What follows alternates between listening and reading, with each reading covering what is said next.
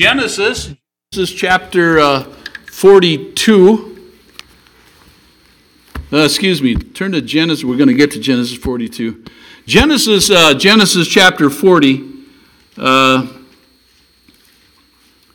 I've mentioned that when we're home, I, I do our Salt and Light, our seniors ministry, and so we're all pretty much on the same Bible reading schedule. And so uh, couple times a year throughout uh, uh, our, our meetings on Wednesday morning, I will bring a challenge or a few thoughts from a passage of scripture where we happen to be in our Bible reading. So if you're on the church Bible reading schedule, uh, we just came through Joseph. We're uh, going to finish up with uh, Joseph in about another uh, couple of days. But there are some things that, that kind of popped out uh, at me as I was coming through here. Plus, Miss Joy bought a book in, in some random book sale someplace or whatever. And uh, I am not an outside book reader. I, I, very seldom read anything that's, that's not connected with my Bible or some kind of Bible study or whatever. But I don't even remember, uh, it was my, what was it? Walking through the Bible. It kind of caught my attention. It's right there by uh, in the bookshelf by our bed, and so I thought, well, I wonder what that is about. Well, I pulled it out, and it's uh, it's about a man that has uh, kind of went on a spiritual journey, not necessarily on purpose, uh, but he he uh, he's a writer. Uh, he he's does several different things, but he put together a five or six part series that was I saw one of the hour long programs that he did uh, on PBS. And I don't watch a lot of PBS, but when they're, whenever they're having their uh, marathon gaining money to promote PBS, they always have some halfway decent programs on there. And so here's this guy that he's taken a, a journey and he's going through, wandering through different places in Israel and and uh, so I watched it. I enjoyed it uh, because Cheryl and I have had a chance to be able to be there. Uh, I'm kind of drawn to anything that's going to take me to that part of the world to be able to watch it. Well, this, as I started the book, I thought, well, I'm going to read the first couple of chapters and I'll jump, jump to the end of the book to uh, be able to read what his conclusion was. Well, upon first reading it, I didn't realize that the guy was Jewish. He doesn't mention it.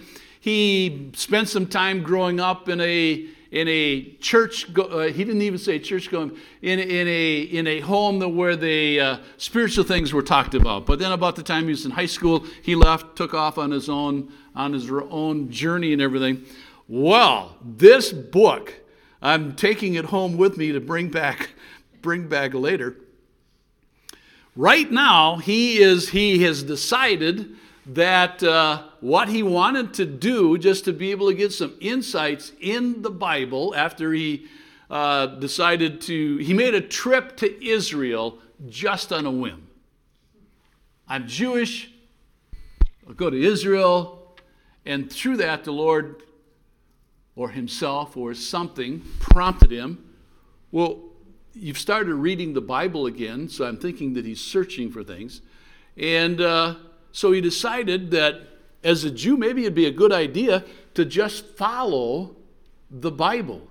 So Genesis is one of my favorite books of the Bible. There is so much in here that lays the groundwork for all of what God does and did that with his following the journey of through the Old Testament, I just finished up where he is with Joseph.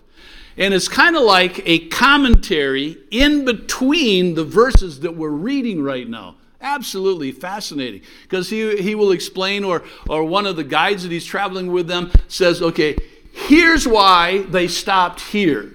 And this is what took place, and this is why it took place. I never stopped to think about the importance of Jacob's wells until I started reading reading this passage. Water, because there's not a lot of lakes, rivers, and things like that in Israel, water is very important, especially when they were shepherds. And so it wasn't, we just need water to be able to, uh, to drink, but they had to water their flocks. Anyway, just absolutely fascinating. So, because between reading that, between reading uh, in our Bible reading, I, I thought let's, let's jump back here to uh, Joseph and uh, just take a look at what's going on in his life. Genesis chapter 40 and verse 1. And it came to pass. Isn't that the way life is in general? It comes, and it's just here for a short season, and then it passes on. The, the time keeps time keeps ticking on. And it came to pass after these things. After what things? After what things are you talking about here? When time is passing, sometimes it's important for us to look back and see what God has done in our life. Now, he, there's times that he says, remember. Uh, I don't remember how many times in the Bible the word remember or remembrance is there, but there's times that we're supposed to, things we're supposed to remember. There's things that we're not supposed to remember. We're not supposed to remember a lot of what was for those of us who didn't get saved till later on in life. There's a bunch of stuff we need to just forget. Unfortunately, sometimes it's hard to forget. Uh, to this day, I can walk into a Walmart or someplace like that. I'll hear three notes. I'm not even listening, I'm not even paying attention. I'll hear three or four notes of a song on the speaker system, and I'll turn to Cheryl and tell her what the song is. That stuff never goes away. Young people, I don't know how many times the pastors mentioned or whatever. Stay away from the world, worldly music. It will do nothing but drag you down. It'll, it'll put you in places you don't really want to be. And it came to pass after these things. Well, what kind of things are they talking about? Turn back to uh, uh, Genesis chapter 39. The, uh, I don't really have a, a title for it for the message today, but if I did, it'd be something like Is it circumstances or does God work in the affairs of men? The world is going to say, What circumstances? You know, this just happened, or it, it's a coincidence, or uh, it, it's just the circumstances of life. Well, there are some things that are circumstances, but I believe God works in the affairs of, of men. And so we look at Joseph, and we're not going to go all the way back to, to the beginning, but if there's ever anybody that could have gotten frustrated with God or the circumstances of life, it easily could have been Joseph.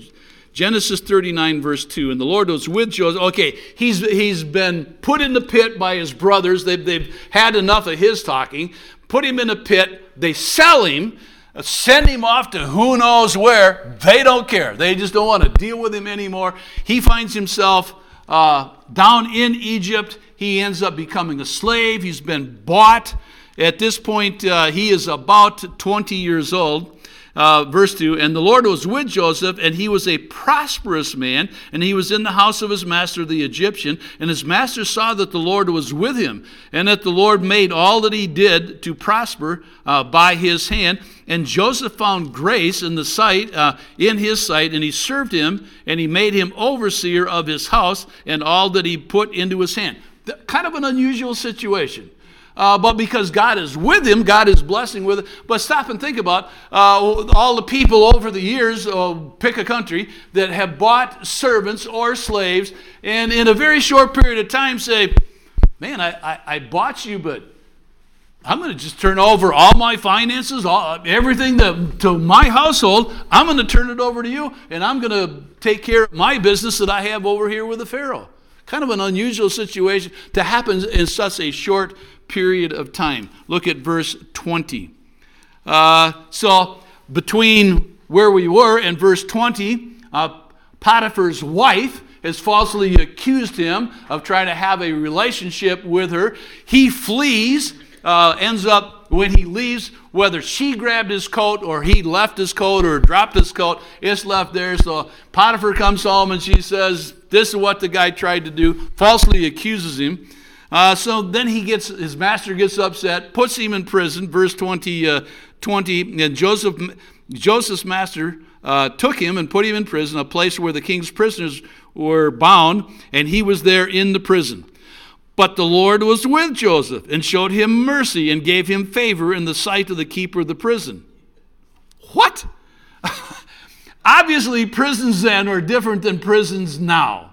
Uh, I'm assuming if I talk to uh, to Dan, who has spent some time spent some time in jail in the prison as a, as a guard, as a uh, uh that he's more in charge than the average prisoner is going to be. But the Lord blesses him. Verse 22 And the keeper of the prison committed to Joseph, uh, Joseph and all the prisoners that were in the prison, and whatsoever they did there, he was the doer of it. And the keeper of the prison looked not to anything that was under his hand, because the Lord was with him, and that which he did, the Lord made prosper. Real unusual situation. Here's a guy, early mid 20s, that even when he's in prison, the, after a short period of time, the chief jailer, whatever he is, says, You know, you've done such a good job. I'm just going to leave you in charge of all this.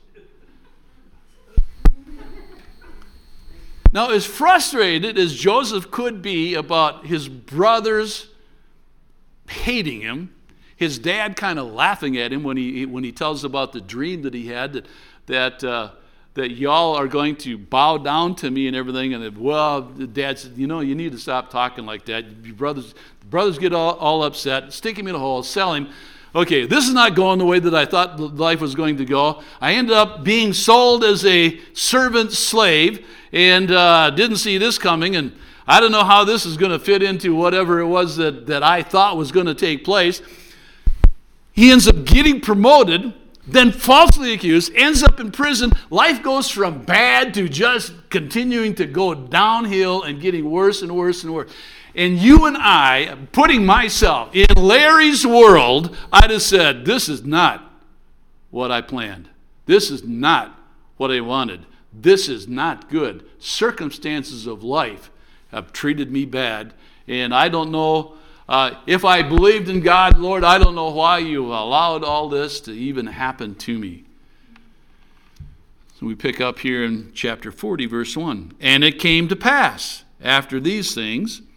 Uh, those two phrases are in the Bible several times. That was rather interesting looking that up. And it came to pass after these things that the butler of the king of Egypt and his baker offended uh, their lord, the king of Egypt, and Pharaoh was wroth against two of his officers against the chief of the butlers and against the chief of the bakers. And he put them in ward in the house of the captain of, of the guard into the prison, the place where Joseph was bound.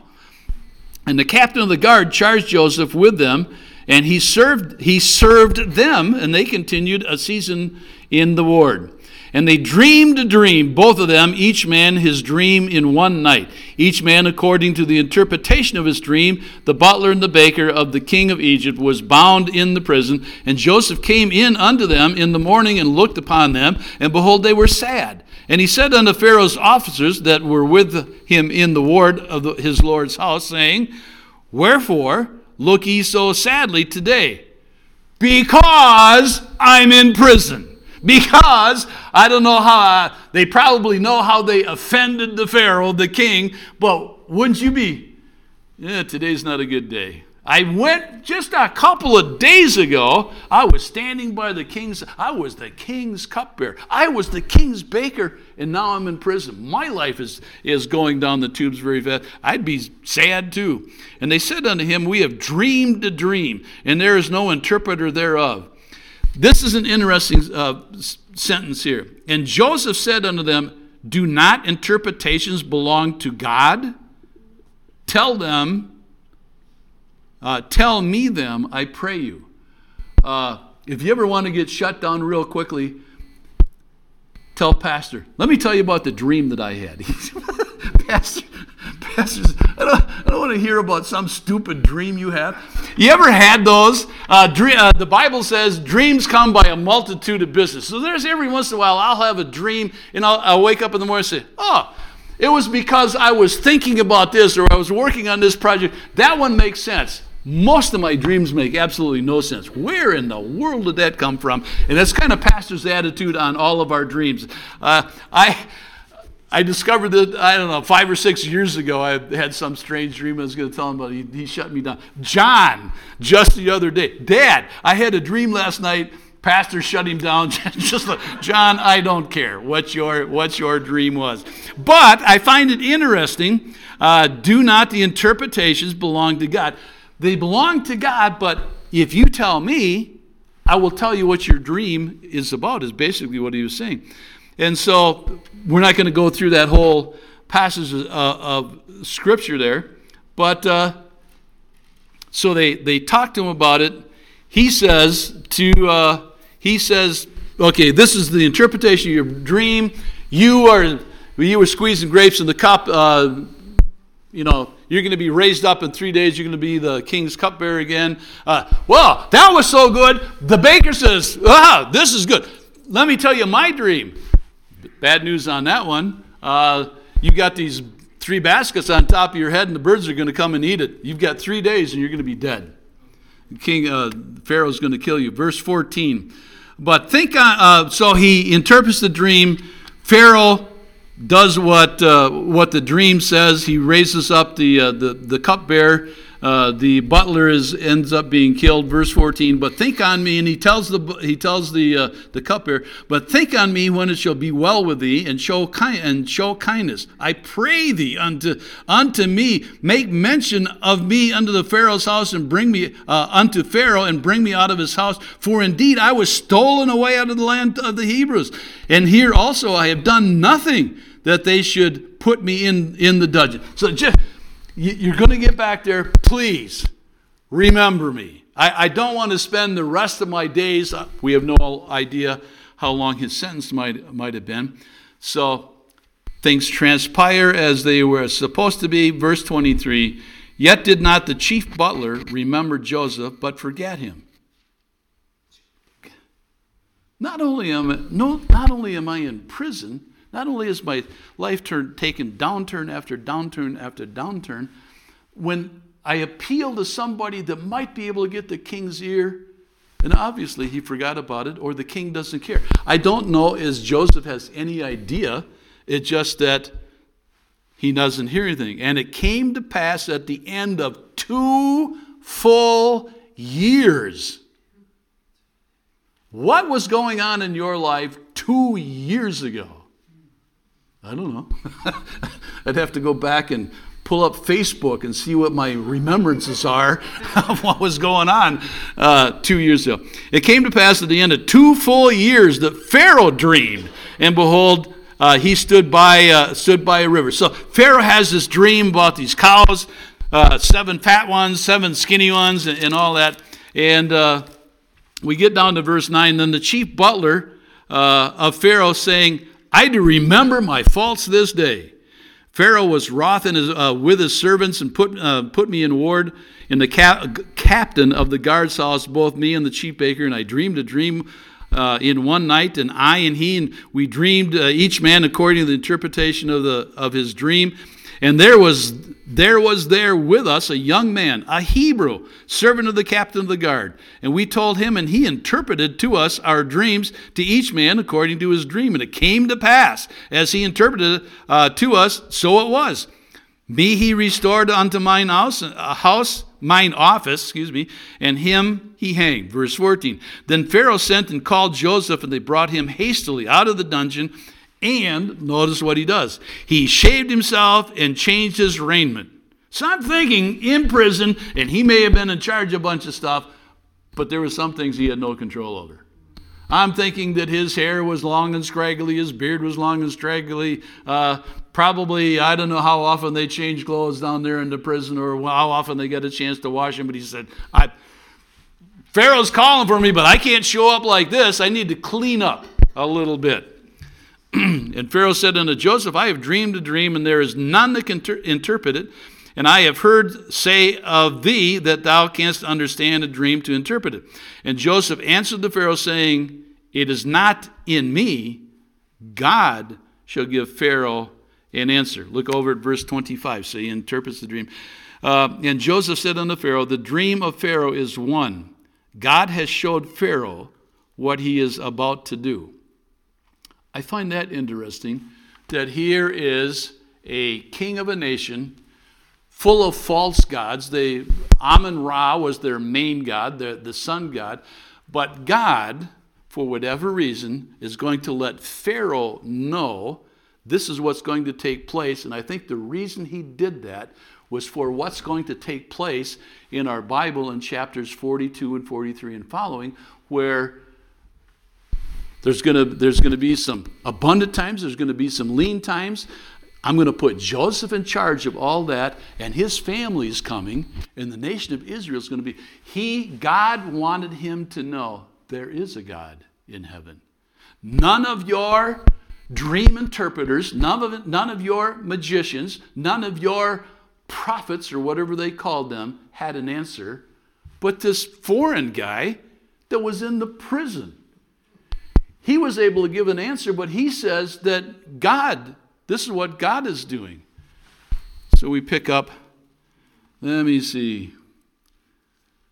We pick up down here in verse 33 now, therefore, let Pharaoh look out a man discreet and wise. So he's giving, he not only interprets the dream, but he, he tells the king what he should do. Now, therefore, let Pharaoh look out a man discreet and wise and set him over the land of Egypt.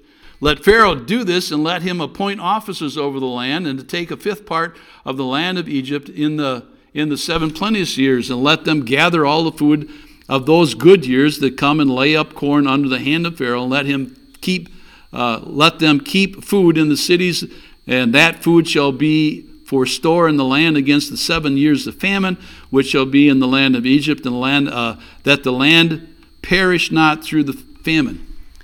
Here's this foreigner pulled out of prison, begins to instruct the, the king this is what you need to do. Stop and think about that for a minute. That's almost incomprehensible that not only would a foreigner who is not a dignitary have access to the king, but would have a place to be able to say, look, there's some bad times coming, and, and you, need, you need to uh, listen to what I have to say. Now, he does not, Joseph does not try to uh, impart, you know, put himself forward, Verse 37 The thing was good in the eyes of the Pharaoh and in the eyes of all his servants. And Pharaoh said unto his servants, Can we find such a one as this, a man in whom the Spirit, capital S, Spirit of God is? He says, You know what? That is an excellent idea there, son, young guy, whatever he called him. He says, I'm going to put you in charge. Well, for bad time after bad time after bad time after bad time. I wonder if in the back of Joseph's mind was, this looks like a good promotion, but what is going to happen next?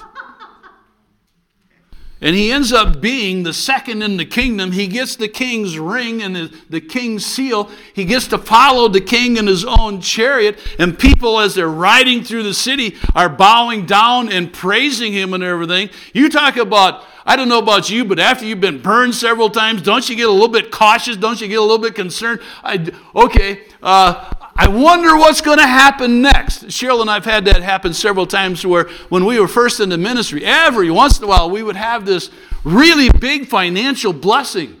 And we say, yes, we can pay off this bill and we can, we, can, uh, we can work on finishing up paying off the van and everything. Well, it seemed like every time we got one of those offerings and we figured out what we were going to do with it, something else happened. And the money be gone.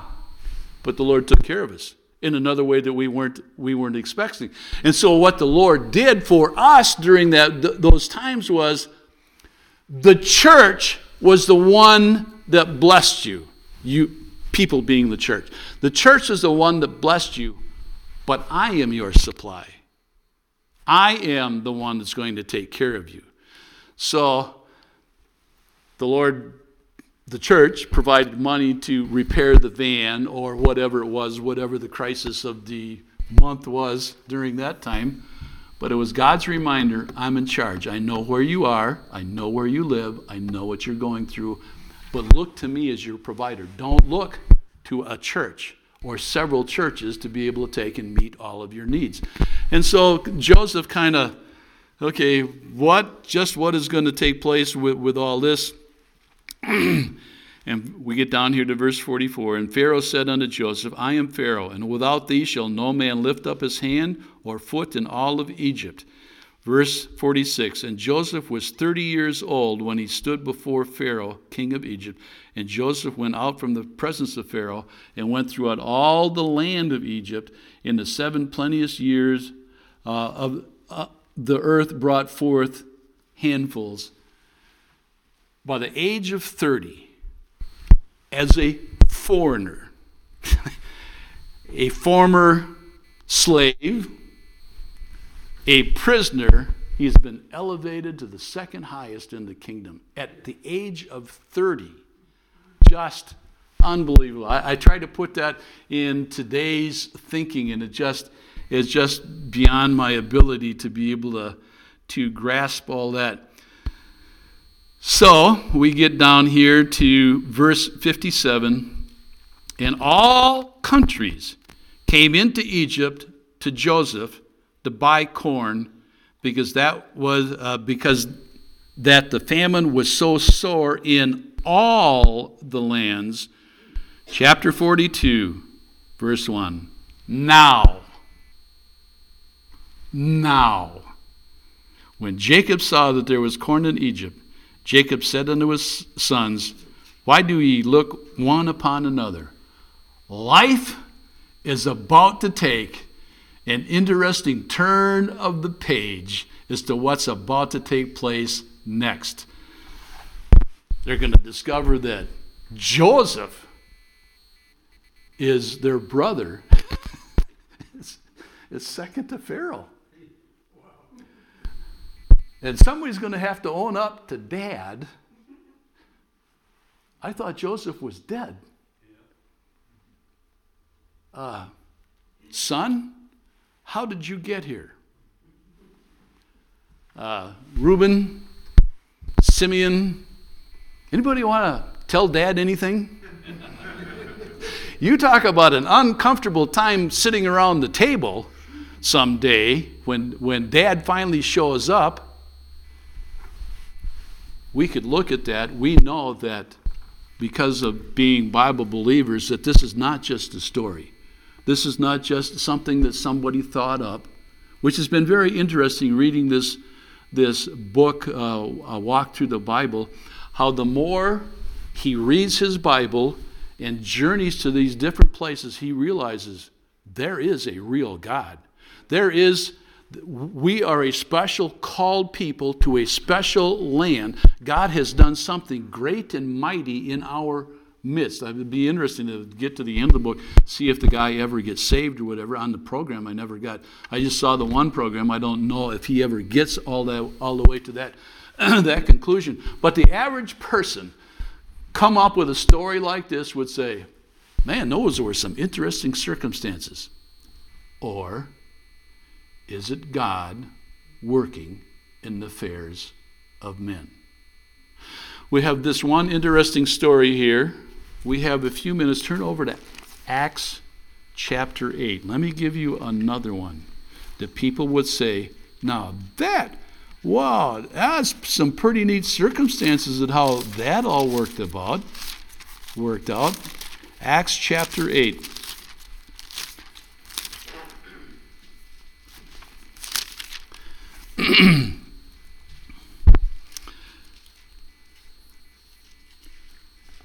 Acts uh, chapter 8, beginning in verse, well, let's start at verse 25.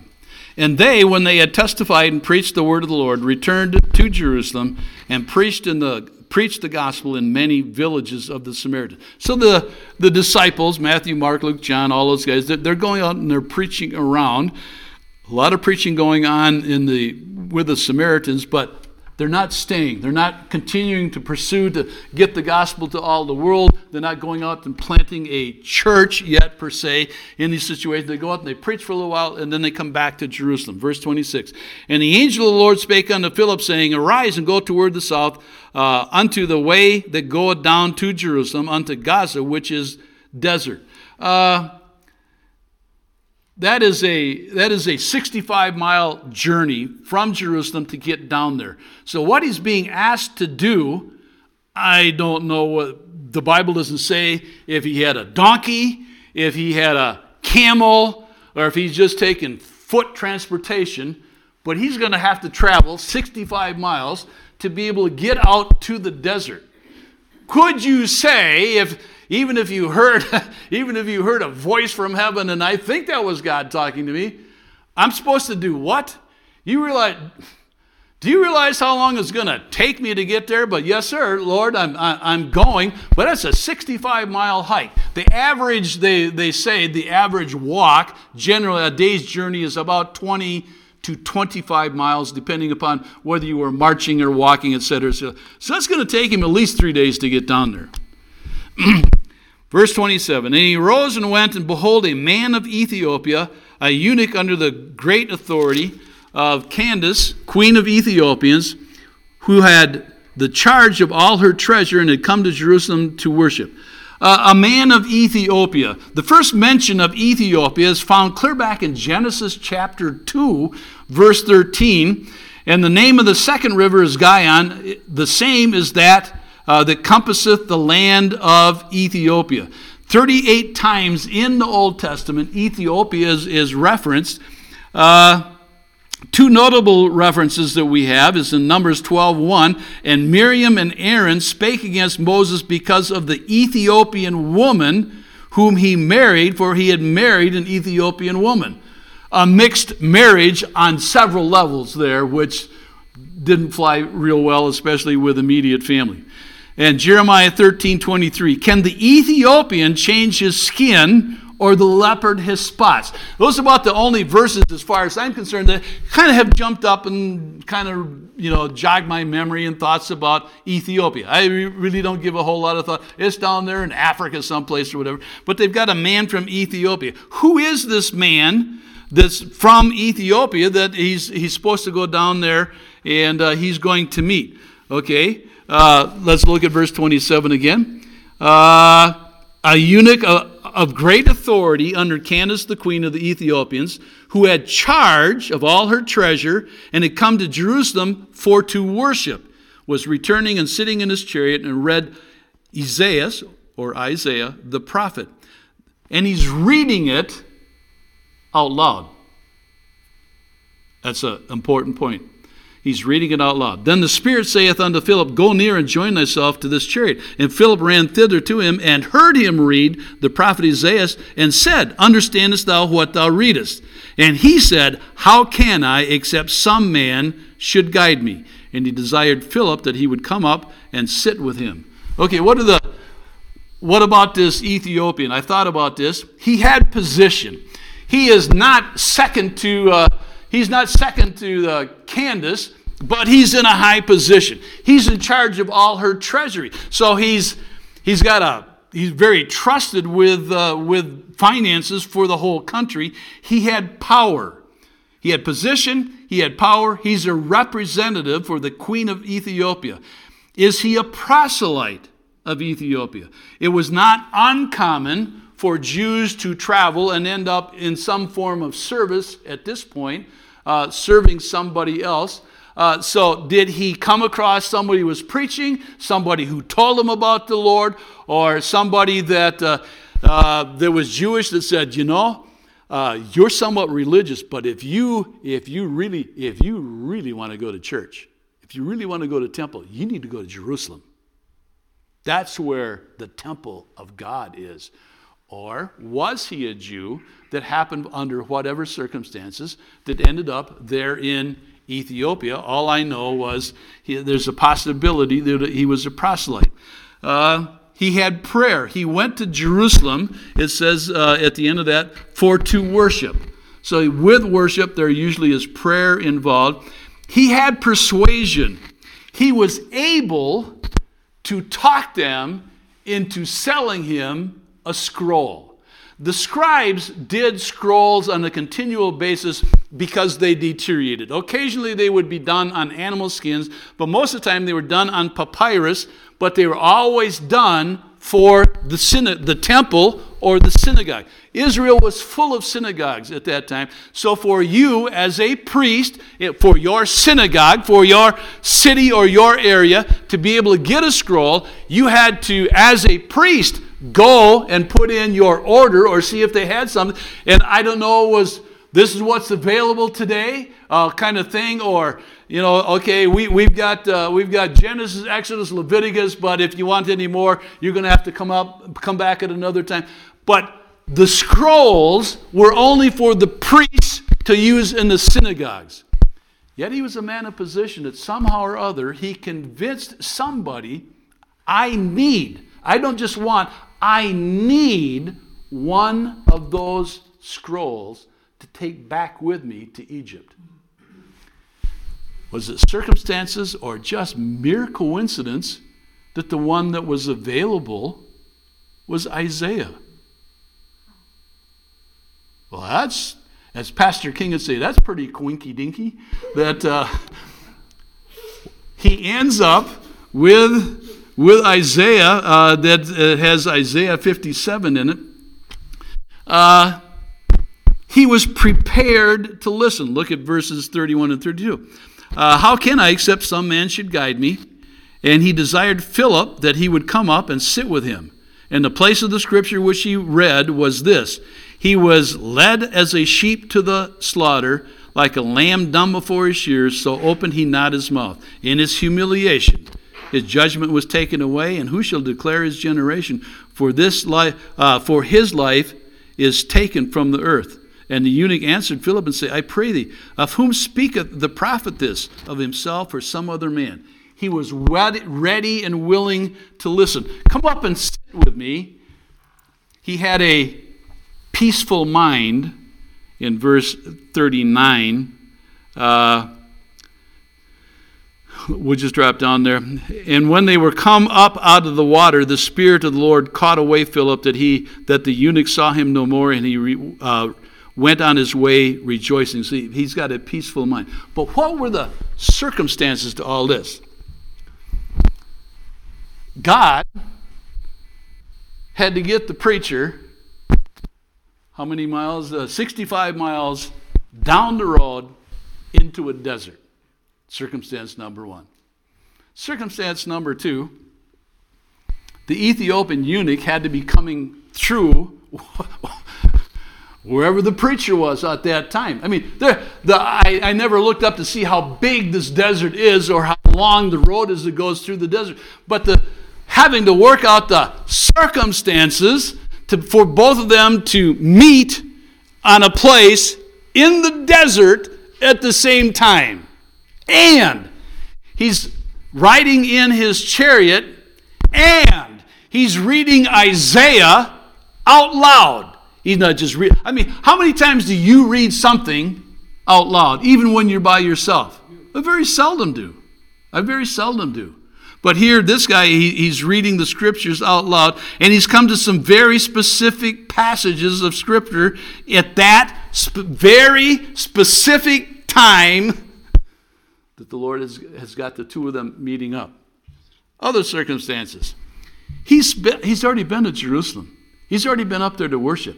He's already invested in he probably bought a sacrifice he's had that offered up for himself he purchased a he purchased a scroll yet he's still searching to know more about god there's something that i'm missing i don't normally do this uh, and i don't mean any embarrassment whatsoever but we have a, a lady here sandy that i got to talking to her in between sunday school and the morning service very interesting testimony on her search for God and even how she ended up over here. But were you searching for God or was God searching for you? As I've said in my testimony, I, I didn't get saved until I was 31 years of age. That dead end road can go for a long ways. It can take you to a whole bunch of places that you'll have great regrets over I wasn't even looking for God at the time. But He knew where I was. He knew what was going on in my life. He knew what was going on in our home and our marriage. And when Cheryl began to seek after God, He revealed Himself. I responded to what the Lord did in her life and prayed a prayer, but it took me almost another four years before I got to the end of myself to say, I need God.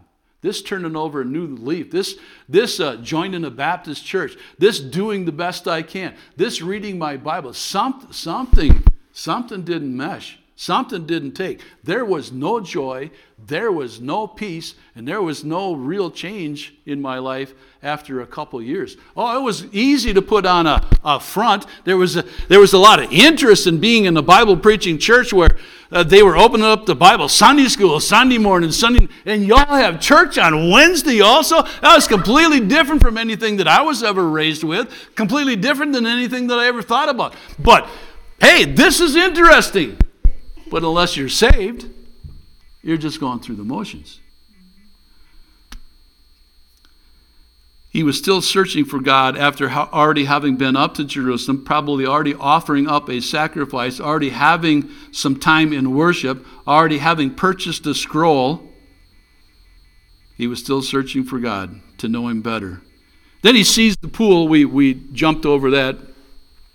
Verse 35 Then Philip opened his mouth and began the same scripture and preached unto him Jesus. And as they went on their way, they came unto a certain water, a certain water. And the eunuch said, See, here is water. What doth hinder me to be baptized? And Philip said, If thou believest with all thine heart, thou mayest. And he answered, excellent answer. He answered and said, I believe that Jesus Christ is the Son of God. Wow, I don't know what all he learned when he was in Ethiopia. I don't know what all he heard when he was up in Jerusalem. I don't know how much he was getting out of the scriptures that he read, but it all came together when he was sitting there listening to Philip explain things to him. And he commanded the chariot to stand still, and they went down both into the water, both Philip and the uh, eunuch, and he baptized them. And when they were come up out of the water, the Spirit of the Lord caught away Philip and the eunuch saw him no more and went on his way rejoicing. I don't know what it was like the day that you got saved. The day that I finally got saved and realized that I was saved, that my sins were forgiven. I wasn't dancing around or anything like that, but God did a, a, a joyful thing in my heart for me to finally have it settled after these last four years of struggling along, trying to be a Christian all by myself. Thank you, Lord. He saw a pool of water. Where are they? They're in the desert. Do you know how many pools of water there are in the desert? What a coincidence that was. They meet up. He's reading out loud. Oh, could you? Who is this guy? Who is this writer talking about? Come up and sit with me. They're riding down the road. He gets to the place of understanding and he looks over. It's not even pointing out. He looks over and he sees a pool, a pond, some water. How far from the time the explanation of the scriptures started till they got to the pool of water? But right on time. What unusual circumstances, huh? And then, he said, what doth hinder me to be baptized. After hearing the gospel and believing, it didn't take another Bible study. It didn't take coming to church for, uh, for four more days or 12 more services or six more months. It didn't even take 30 minutes. He says, I need to be baptized. I need, I, I need to get baptized. He asked to be baptized. We see people saved, and then we have to convince them. Okay, I don't care whether you don't have church background or not, but if you have a church background, you probably got baptized as a baby. Baptism is a picture of the death, burial, and resurrection of Jesus Christ. You didn't get that when you were sprinkled as a baby, and it comes, as I said, after salvation. It's a picture of what the Lord has done. And then what happens? Not only did he ask to get baptized, he left rejoicing. It wasn't just a prayer, it wasn't just a baptism going through the motions. It was a testimony in time and praise service testimony and time and praise service. We've been in a couple of churches, a uh, couple. We've been in a boatload of churches down south. We have been in a in a handful of very unusual services where they will sing a few songs and the pastor will say, uh, Does anybody have a testimony? We have been in, uh, we've been in one church in particular where this has happened three different times, where they started out people standing up and giving testimonies. It may have been some of them gave testimony about salvation. Some of them gave testimony about what God was doing in their life. Somebody gave testimony of what God was teaching them out of the Bible, where the testimonies got so good that we never did have preaching. But there wasn't a, hardly a dry eye in the place. In, in two of those three services we were in, as people were giving testimonies about halfway through, people just on their own got up and just walked down to the aisle and uh, would get over to a place by the altar and just start praying about whatever or thanking God about whatever. I don't know. It, was, it wasn't one of those southern uh, testimony things where people are making laps around the church or anything like that, but God moved in an unusual way in those testimony services where people just they couldn't contain themselves. I want to thank God for, and then they'd fill in the blank for uh, for five minutes or ten minutes, uh, occasionally give a, uh, well, we won't wander down that road because she's not even in here. I've heard a couple of good long testimonies. Anyway, when God moves in, when God moves in, does He know where you live? Does He know what's going on in your life? Before salvation, He's trying to get your attention. After salvation, he's just saying, please follow me. I believe this is where we started my first Wednesday night. and continued on with it on last Sunday when he spoke to uh, Peter. And uh, Peter, James, and John, and they all left there. They all left the boat. They left all that great big haul of fishes behind. We still don't. Nobody's come up and explained to me what happened to those fish yet. But they all began to follow him. This has not necessarily been a series that I put together, thought about, but it's, it's basically about following the Lord. What circumstances is God doing in your life to get your attention to say, it's not just religion, it's not just a prayer, it's salvation. It's having that personal relationship with me. When, when, when I was really confronted with, Larry, do you recognize you are a sinner? Oh, yes. Oh, yes. Now, that will offend some people. It didn't, it didn't offend me because I knew the places I'd been. I knew the things that I'd done. And I had grown up enough in church that I knew that I'd sinned against the Holy God. I just didn't realize that there was a relationship. There was a calling on him and saying, Lord, I recognize I'm a sinner, and I'm coming to you to ask you to please, please forgive me of my sin and change me and make me into a new, the Bible says, a new creature, a new person. I am not happy with the way my life is going. I'm not happy with what I have allowed myself to get involved in. But Lord, I am not happy with my sin and I cannot carry this sin any longer. Please forgive me. The benefit is we get to go to heaven. He didn't die so we could go to heaven, He died to forgive us of our sin. What kind of circumstances has God brought into your life? Are you seeking for God? Or is he seeking for you? This can be on a couple levels, and we'll close with this. There can be a seeking after God because we realize there's more to life. There's more to life than this. There is a Savior out there. There's a God who loves me. The Bible keeps telling me that. Uh, my friends keep telling me that. My spouse keeps telling me that. Whatever. There's a God that loves me, and I need to be saved. Then, after we're saved, uh, there's a seeking after God. Okay, Lord, I'm saved. Now, what do you want me to do? Now, now what? Now, what do I do with my next step? Now, and I, would say, now where do I go to church? Y'all are in church, except for you folks sitting at home. but what is it that God wants you to do with your life? But, Larry, you don't understand. I work at a factory. Fine. Start with where you are. Uh, God's not probably not going to ask you to quit your job and become a missionary to Togo, West Africa. But He's got some things that He wants you to do here, where you live. Are you seeking after God? Lord, what next? Is, is, is there, is there something else? When I got saved, I was working, uh, I was working in a machine shop. I worked on a punch press. And uh, I worked second shift, so I wasn't able to go to church on, on Wednesday nights.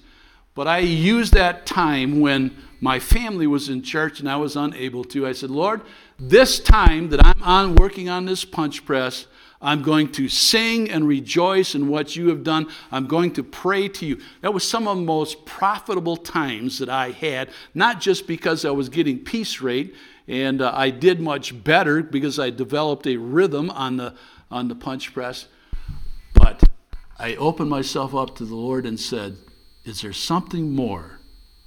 Is there something more that you want me to do besides work on a punch press Monday through Friday? Lord, is there a Sunday school class that I can assist, that I can teach? Is there, is there, do you want me to sing in the choir? I don't really think that you want me to because I have a hard time singing and keeping in the choir. But I, I was in the choir for a while, but I have to have a bass on each side of me. just to keep me on key. Because if I've got a bass over here and a tenor over here, it's not going to work. It just, Lord, what is it? What is it you want me to do? What circumstances has God worked in your life? Or is He bringing about His involvement in the affairs of men? Everyone standing, heads bowed, eyes closed.